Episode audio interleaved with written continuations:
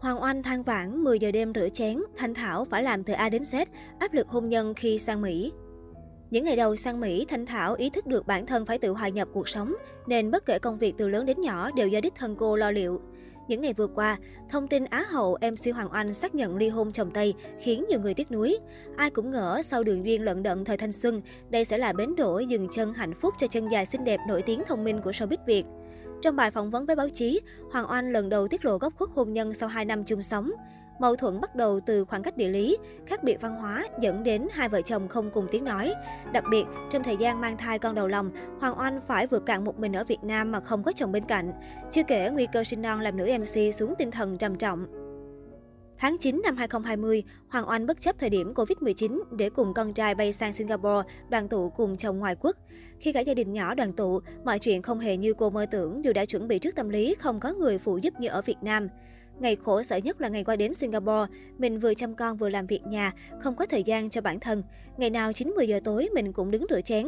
Đến một ngày mình quá căng thẳng, mình nói chồng là không làm được như vậy nữa. Mình không thấy thoải mái, không có cuộc sống riêng. Mình chăm con rất hạnh phúc, nhưng mình chơi với như vậy thì không tốt cho con. Mẹ phải vui vẻ hạnh phúc thì con mới nhận được những năng lượng tích cực. Hoàng Anh từng rớt nước mắt nghĩ về quá khứ. Chia sẻ về khoảng thời gian sang sống ở đất khách quê người, Hoàng Anh từng thừa nhận mình rất mệt mỏi vì không có cơ hội phát triển làm việc mình thích mà suốt ngày vùi đầu vào việc nhà. Thời gian đầu tôi stress và mệt mỏi khi chỉ một mình quán xuyến mọi việc nơi xứ người. Tôi dậy từ 7 giờ sáng chuẩn bị một ngày mới, xoay vòng từ chăm sóc con đến dọn dẹp bếp núc. Đến đêm tôi lại thức trong con. Hay những lúc chồng con bị bệnh, tôi một mình chăm lo tất cả. Tôi gần như không thể thực hiện hoạt động khác hoặc buộc tận dụng luôn 2 tiếng đồng hồ ít ỏi khi con ngủ trưa. Lắng nghe những tâm sự của MC Hoàng Oanh, nhiều chị em phụ nữ bày tỏ đồng cảm vì đây là câu chuyện không của riêng ai. Đa phần đều cho rằng, dù ở hoàn cảnh nào, người vợ cũng nên học cách tự chủ độc lập tài chính để sẵn sàng hòa nhập tại bất kỳ môi trường nào. Đang theo dòng sự kiện, mới đây, ca sĩ Thanh Thảo cũng chia sẻ những khó khăn khi chấp nhận rời Việt Nam để bắt đầu cuộc sống mới tại xứ sở cờ hoa. Khác với hình ảnh sang chảnh lộng lẫy khi còn trong nước, búp bê Thanh Thảo hóa thân trọn vẹn thành người phụ nữ có gia đình. Tất cả đều xa lạ, khó khăn ban đầu, nhưng bằng tình yêu chồng con, mong muốn xây dựng tổ ấm hạnh phúc đã giúp cô vượt qua. Theo dòng chia sẻ, nữ ca sĩ đang có cuộc sống vui vẻ và hạnh phúc bên gia đình. Và một trong những yếu tố giúp cô đạt được điều này là nhờ có người chồng tốt bụng tử tế, con gái thông minh ngoan ngoãn, giúp cô cảm thấy hạnh phúc.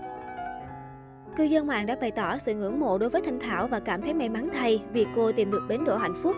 Tuy nhiên cũng có người gọi tên MC Hoàng Oanh trong bài đăng của nữ ca sĩ.